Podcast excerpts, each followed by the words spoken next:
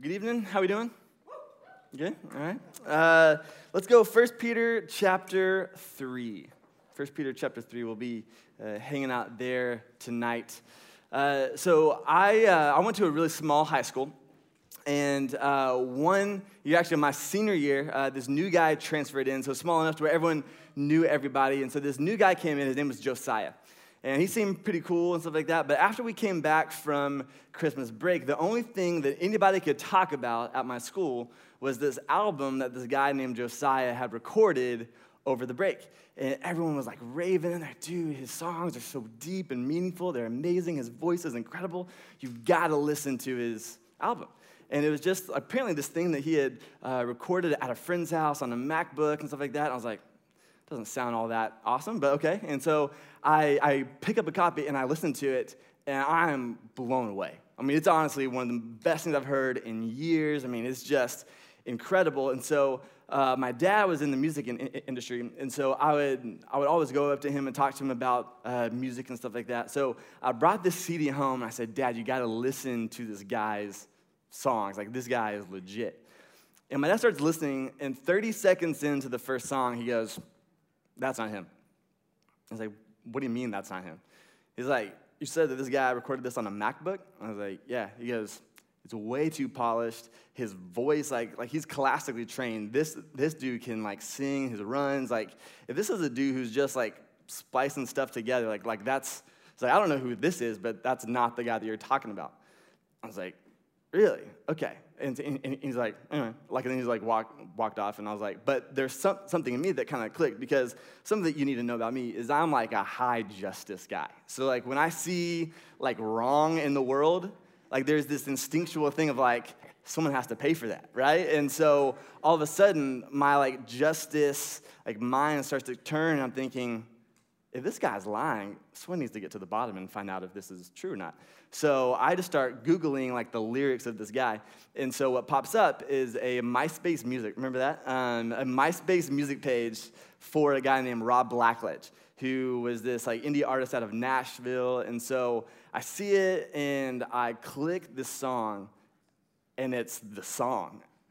And I'm thinking, oh my gosh. And I click the next song and it's another song on the album, and the next song, and another. And what had happened is Josiah had taken this random unknown guy's CD and burned it and told everyone that it was his. And so I call up my best friend, and I'm like, Trevor, you gotta look up this guy named Rob Blackledge. And so he looks it up and he's like, dude, this guy stole Josiah's music. I was like, no, Josiah stole this guy's music. He's like, that makes more sense. Yeah, yeah, that's that, that tracks better. And so he's like, what do we do? I'm like, we gotta say something, right? Because on top of this, this guy just telling everybody that it, it, was him, he was also like walking around and like telling certain girls that he wrote the songs about them, right? So just super shady and like very high school, right? Like high school, it's kind of cool, but like, I wrote you a song. Now it's like, that's creepy. Don't ever sing that for me, ever. Um, but high, high school, it's like, yeah, cool, whatever. So he's like walking around telling everybody, yeah, baby, I wrote the song about you. And so I walk up to him and I said, hey, man, I know. He goes, No, what? I know about Rob Blackledge. And his face just turned like white as a sheet. And he's like, all right, bro, like, look, it was a joke and it got way out of hand and I was trying to play a joke and then this girl got excited, started telling her friends and the next thing, thing, thing I know, like the whole school has a copy of it. I'm like, bro, you burned it for me. And, and he's like, he's like, and so like, I don't know, like I'm so like deep into it. I don't know how to get out. Um, so I, I, I don't know. I was like, bro, like you gotta come clean at some point because like this is gonna find you out. At some point, you're gonna be at a party and someone's gonna hand you a guitar and say, hey, play that song. And you're gonna look like a fool. I was like, so bro, like out of love, man, like you gotta come clean. And he's like, he's like, I know, I know. It's like, give me a week. Give me a week. I'm like, all right, man, cool. Like, I'll give you a week. I'm, I'm just saying, like, this isn't gonna end well for you. And he's like, all right, all right, I got it.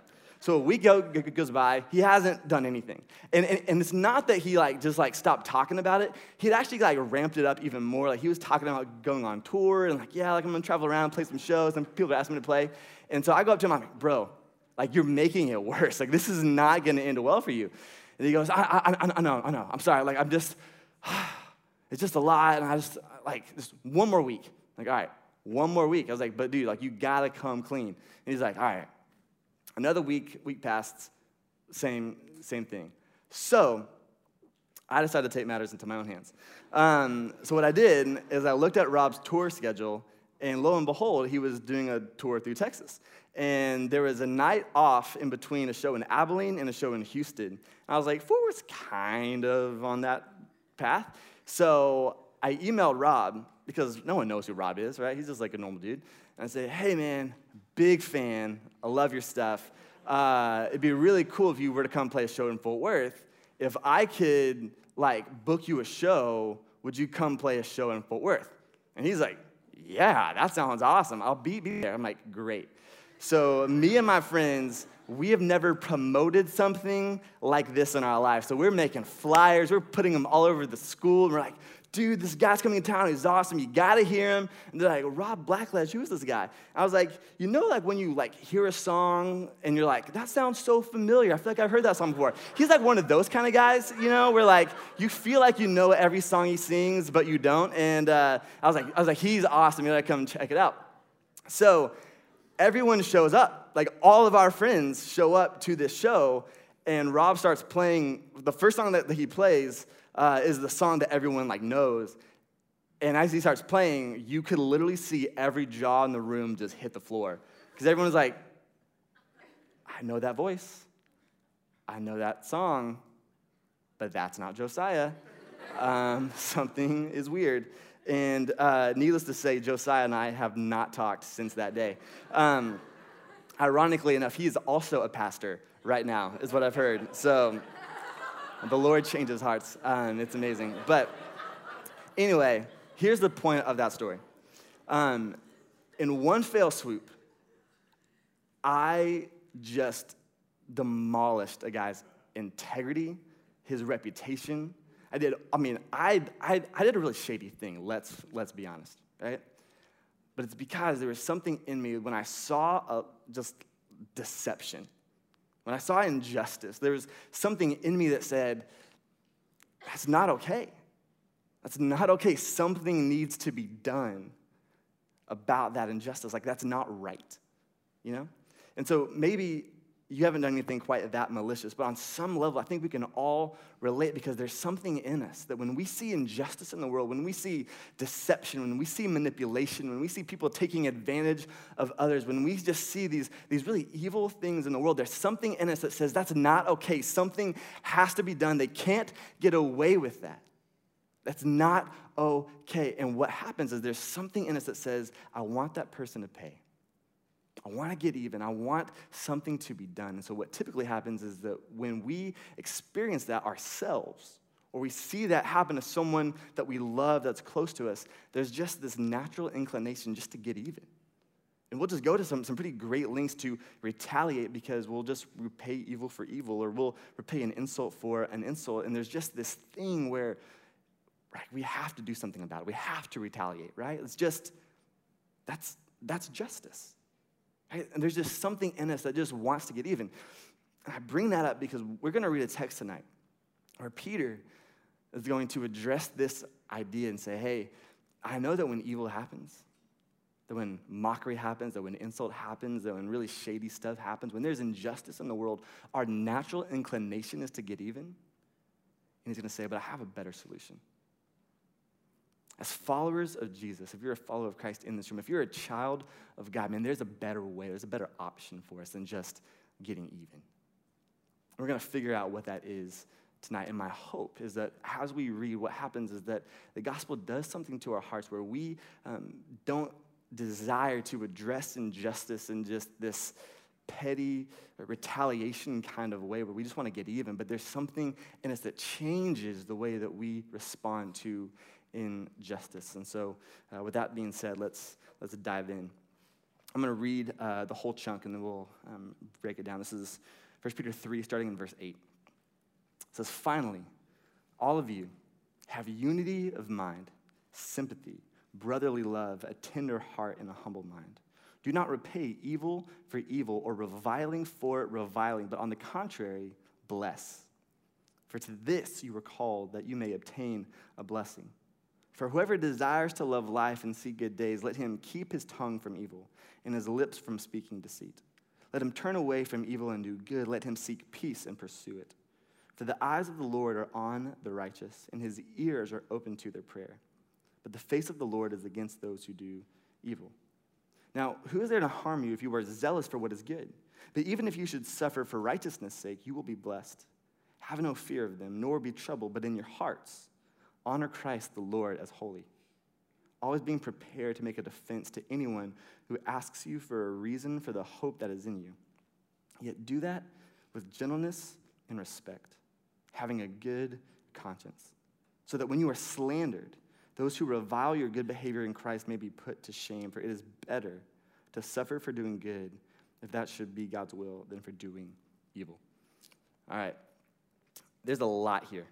So let's, uh, let's, let's break this down. Um, Peter starts off by calling us to do something that is next to impossible. That is next to impossible possible. He says, I want you to have unity of mind, sympathy, brotherly love, a tender heart, and a humble mind. Now, now those things aren't impossible in and of themselves, right? To be sympathetic is not all that hard. To be humble is not all that hard. To have unity and brotherly love and a tender heart, like those things like, aren't that hard, right? But in this context, in the context of what he's saying, this is incredibly difficult because you have to remember who he's talking to. He's, he's in the middle of this kind of long explanation that we are, we are exiles. And he says, Hey, you are exiles, meaning you are a citizen of heaven. You belong to God, but you are living in this world that, that they're not fans of you. Right? And so he's speaking to people who are living in a context very similar to us where, where, where they're trying to follow Jesus, and because of their faith, because they're following Jesus, it's not popular. So they're experiencing persecution. They're experiencing these negative narratives that are being created about them. They're, they're experiencing stigmas. They're experiencing all these hurtful, painful things. And he says, hey, in the midst of this suffering, in the midst of this injustice, when things aren't fair, when people are after you in some, some really dark ways simply because you follow Jesus, in that context, I want you to have unity of mind. I want you to be sympathetic.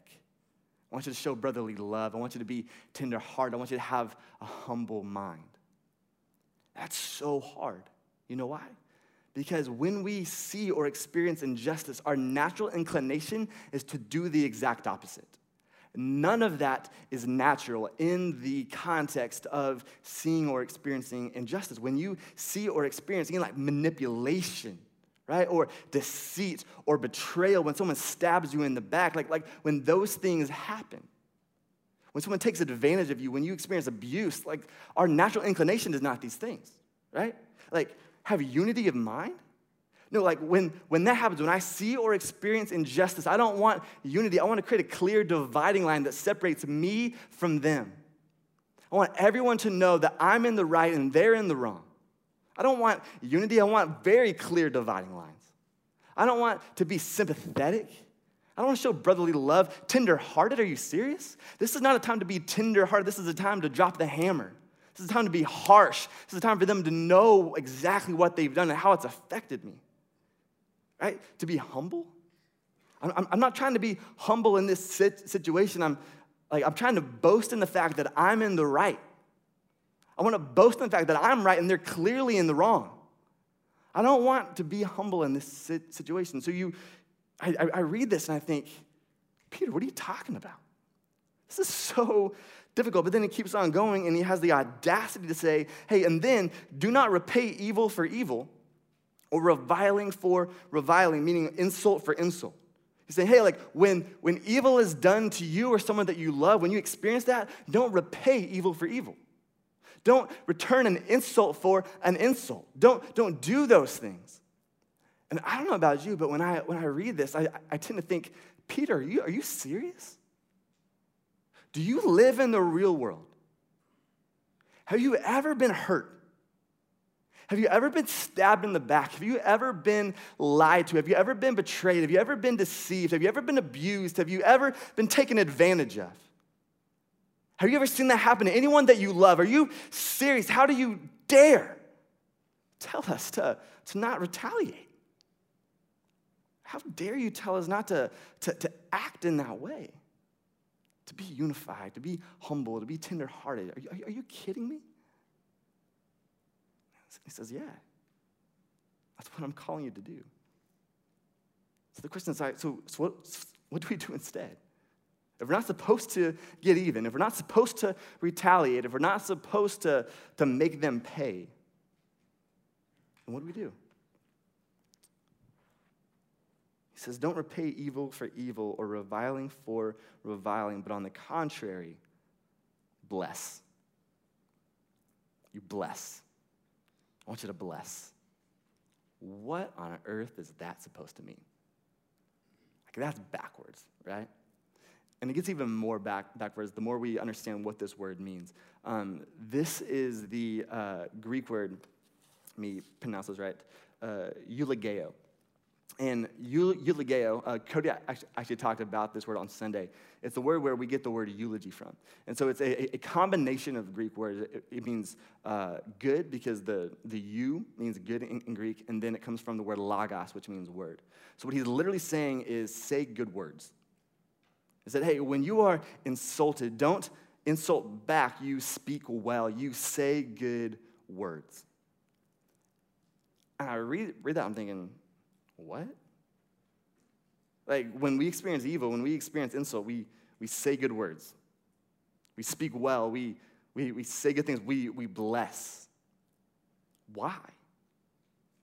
Now, I think we have to ask very specific why. Not just white in general, but, but when he's talk, talking about the way that we respond to injustice, he, he can say a bunch of different things. He can say, hey, don't, don't take it into your hands, leave it to God, let God be the judge. Or he could say, hey, take it to the authorities. There, there are people that God has placed um, over you guys for your protection. Like, take it to them, take it to the people who can actually enact justice. He can say a bunch of different things, but he doesn't. He says, I want you to bless. I want you to say good words. I want you to speak well. I want you to, to make your words count out of all of the things that he could tell us to do, why does he talk about our words? Why does he talk about our tongue? I think there's a really simple answer for it. Because words are the most powerful force on the planet. Words are the most powerful force on the planet because with our words, we have the ability to bring life or to absolutely decimate. And so, what he's saying is that you need to understand that you have an opportunity to use your words in a very specific way. And he's right. Words have tremendous power. Words have the ability to cut, and they have the ability to heal. They have the ability to, to wound deeply and to create some scars, yet words also have the ability to be that really cool, refreshing, healing balm that takes away the scars. Words led to the Holocaust, and words led to the abolition of slavery. Words led to the genocide in Rwanda, and words led to the ending of apartheid in South Africa. Words have tremendous power. And they can either bring life, they can bring flourishing, or they can bring death and destruction. And in these moments, when we experience evil or injustice, when we see that take place, our natural inclination is to take out our greatest weapon and just let it rip. And he's saying, What I want for you is for you to understand the power of your tongue, the power of your words. And I want you to bless. Now, maybe you hear, hear, hear that and think, that sounds passive. Like, that sounds so passive. Like, are we just supposed to, like, wink at evil? Are we supposed to wink at injustice and pretend like it didn't happen? Right? Like, like and just say nice things? Is that what he's asking? Like, if I'm in like a meeting at work, do I say, hey, Billy, thank you so much for questioning my credibility in front of our boss? Hey, I like your tie. Box. Like, no. Like, or like, hey, Susie, thank you so much for making out with the guy that I have a massive crush on and you knew about, but your shoes are so cute. Like, that's not what he's saying, right? Like, just so we're clear, it's not this kind of passive, oh, like, I'm hurting, I'll just say nice things. No, he's saying you very actively choose to use your words to bring life when you could use your words to bring death. I think what's so convicting about this for me is that he's not saying anything new. He's actually uh, completing a thought that he started in chapter 2. So let me, let me read this to you. In chapter 2, starting in verse uh, 21, he says, For to this you have been called, because Christ also suffered for you, leaving you an example so that you might follow in his steps. For he committed no sin, neither was deceit found in his mouth. When he was reviled, he did not revile in return. When he suffered, he did not threaten, but he continued entrusting himself to him who judges justly. Right? So, what he's saying here is hey, like, this isn't new stuff for you. This isn't new information. You should know these things. I'm telling you to be, to be active in blessing those who are committing injustice, who are doing evil, who are stabbing you in the back, who are betraying you, who are lying, who are deceiving, who are manipulating. I want you to bless those people with your word. I want you to bring life because that's exactly what our Savior did. And there's nothing passive about Jesus going to the cross. That is the most active act of love the world has ever known. I mean, just, just think for a second the gravity of what Jesus did when he used his words on the cross. God in flesh. Because our own sin created this massive fracture in our relationship with God, because our sin just destroyed any right relationship we could ever hope for. Jesus became, man, he took on flesh. And so God in the flesh allowed his own creation to strip him naked, to beat him, to stick him on a tree, and then hurl insults at him to mock him. And the entire time he's sitting there allowing his own creation to be idiots as he's dying for them. And what does he say? He says, Father, forgive them because they don't know what they do. God, they don't know what they're doing. Forgive them. In that moment, he had every opportunity to hurl insults right back, to revile, to, to repay evil didn't. There's nothing passive about that. And so what Peter is saying is, hey, I mean, I know there are moments in life when you just feel like you've been robbed. And there's times when you're angry and you feel like someone needs to pay for what's been done. And he's saying, I get that. But if we follow Jesus like we say we do, then the way that we show that is that we take the same posture, that we use our words to bring life when we could just decimate everything and everyone around us. So the question is how do we do that? If we're called in this passage to, to not retaliate, to not uh, repay evil for evil or insult for insult, and, but instead to, to use our words to bring life and to bless, how on earth are we supposed to do that? It's a great question. So, um, in the time that we have left, I want us to uh, talk about three specific ap- applications for how we use our words to, bre- to, to bless and bring, bring life. Um, and the first is this that we unify when we could divide. We use our words to bless by unifying when we could divide. In, in verse 8, it says, I want y'all to have unity of mind. I want to have unity of mind. Um, that's difficult, right? Because again, I think in the moments when we see or we experience injustice of, of any kind, there's this natural inclination just to create clear dividing lines, to say, hey, that's evil. I don't want to be associated with evil. So we step back. Like, you're a liar. I'm not. You're deceptive. I'm not. You're manipulative. I'm not. And so we try to create these dividing lines. But we don't just create dividing lines, we use our words to widen that gap of division, right? And usually it's subtle. Usually it's really subtle things like, man, like, is it just me or is that guy just really manipulative? Like, I could be wrong, but man, like, did that seem like that? Yeah? Yeah, dude, I, I totally agree right? Or just, just these little small little side conversations of like, man, that guy, like, I don't trust him. I don't know about you, but like that thing he did, kind of shady, right? Like, did you get like a shady vibe? No, yeah, yeah, oh yeah, yeah, okay, cool, right? And so all these little tiny comments, we use our words to, to, to create just even more division. Or maybe it's not subtle, maybe it's just blatant.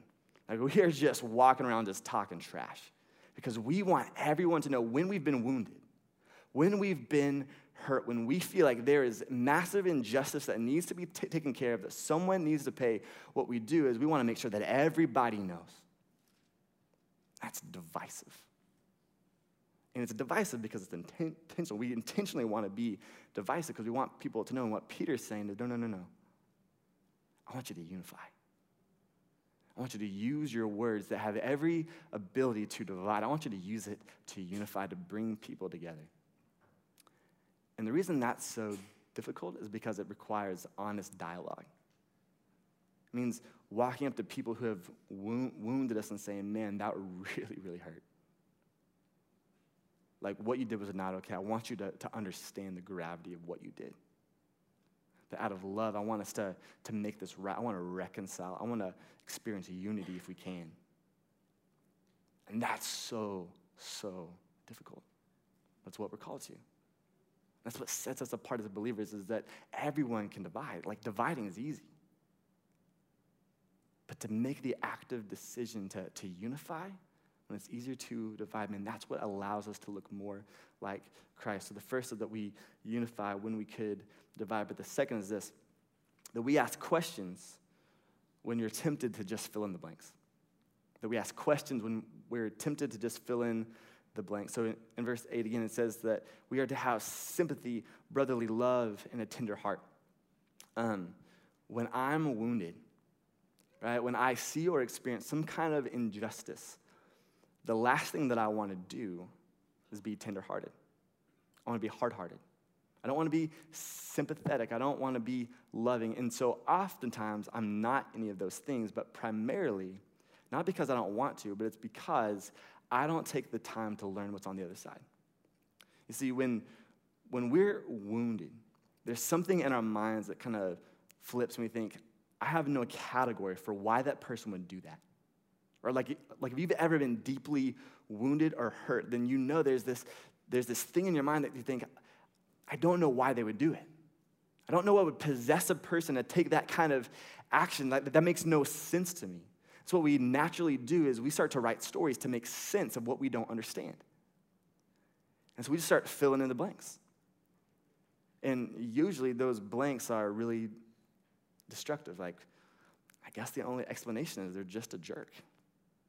Just the only explanation is that they're a horrible person. Because only a horrible person would do those kinds of things, right? But instead, what we should be doing, we should be using our words not to, to fill in the blanks or just to write some stories, but to actually ask questions. Say, hey, man, that makes no sense to me. I have no category for, for that kind of behavior, that kind of action. Will you explain to me what went through your mind? Will you explain to me what's actually happening here? Trying to get to a place where we experience this, this sympathy and this brotherly love and this tenderheartedness. Because sometimes there's actually an answer. Sometimes there's actually an answer that allows us to feel something for that person, where all of a sudden our heart begins to soften and we think, okay, I don't like what happened, but at least it makes a little bit more sense. Sometimes there's not an explanation, but at least you know.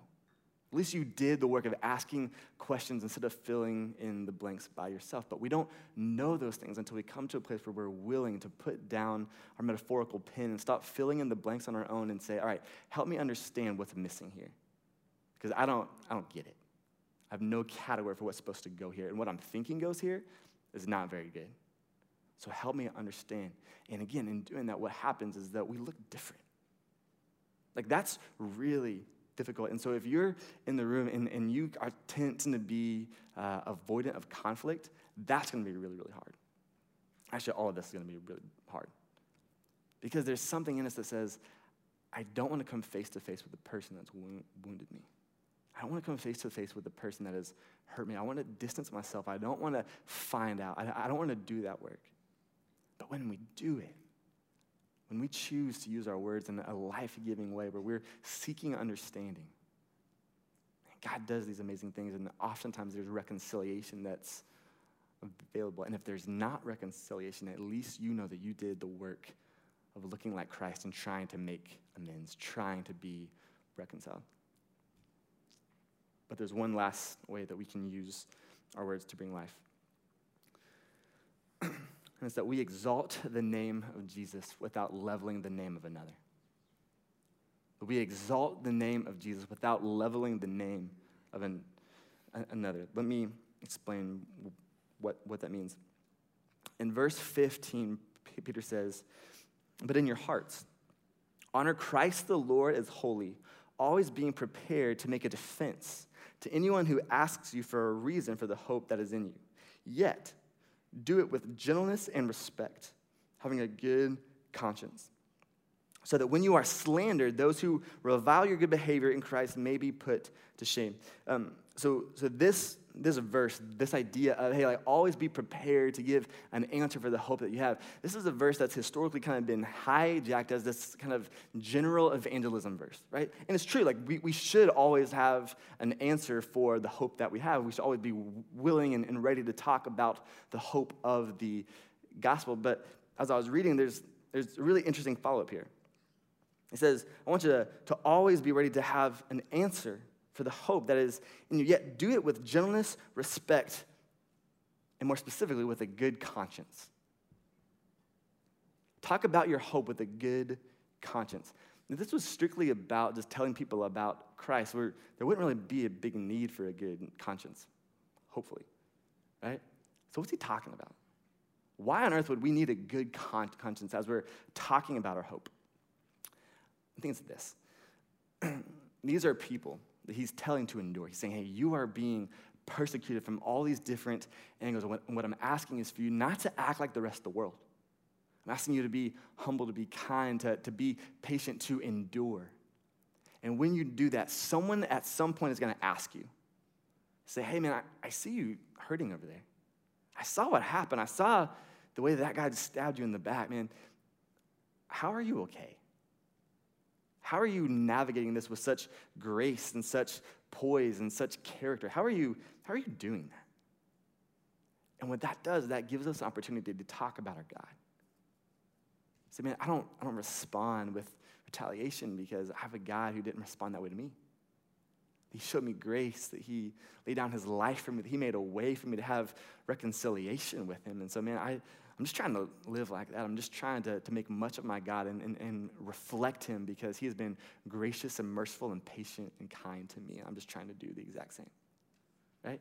What happens is that in that moment, we exalt the name of Christ. But what happens is that oftentimes we fall into this trap of believing that the goodness and the grace and the mercy of God can't stand on its own in comparison with the evil.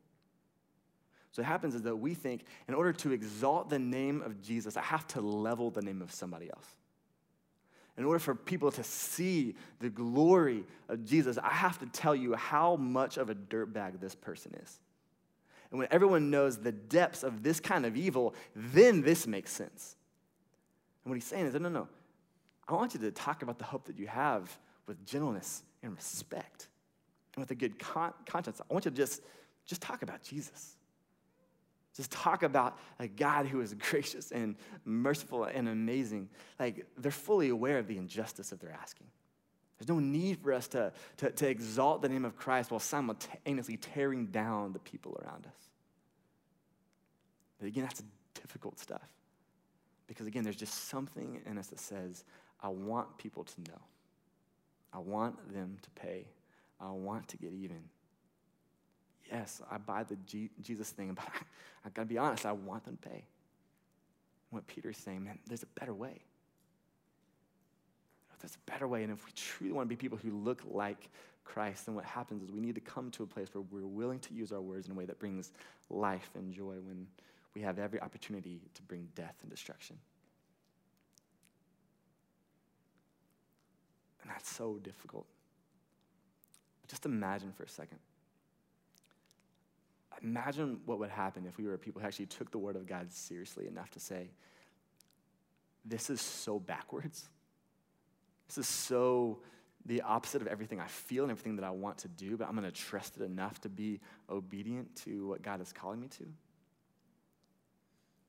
As Peter talks about this idea of, of exiles, that, that, that we're strangers in a foreign land, that we're these kind of refugees. And I have to believe that if we were to take the word of God seriously, we would make much of our king. When people saw that we were different, when they saw that we were exiles, that, hey, you look a little out of place. it looks like this isn't your home. What are you doing here? That when they see the way that we respond to evil and injustice, and the way that we interact with people, that we're not people who retaliate, but we're people who understand the power of our words and we make our words count.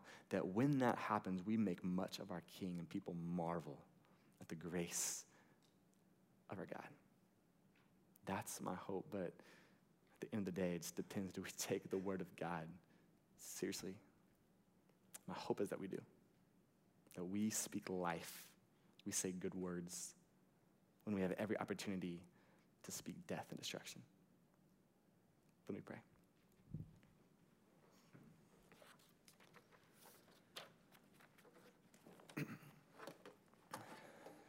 Father, I am so grateful that you have been so patient with me.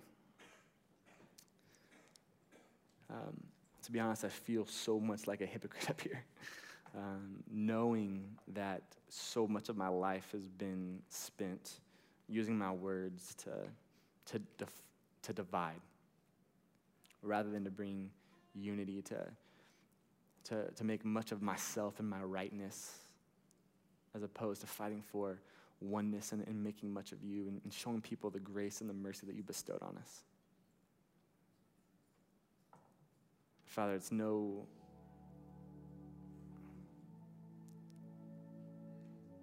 it's no lie that, you ask us to do something that's really, really difficult. Father, I ask that you give us the ability, through the power of your Holy Spirit, to fight against what just feels human, what feels natural, to seek revenge, to seek retaliation. Will you allow us to look like you? Show grace, to show compassion, to be humble, to be tenderhearted in the face of injustice, just as Christ was humble and tenderhearted on the cross, taking the penalty for our sin. Father, may we look like Jesus in the way that we respond to the evil and injustice in this world. We love you. It's your son, we pray. Amen.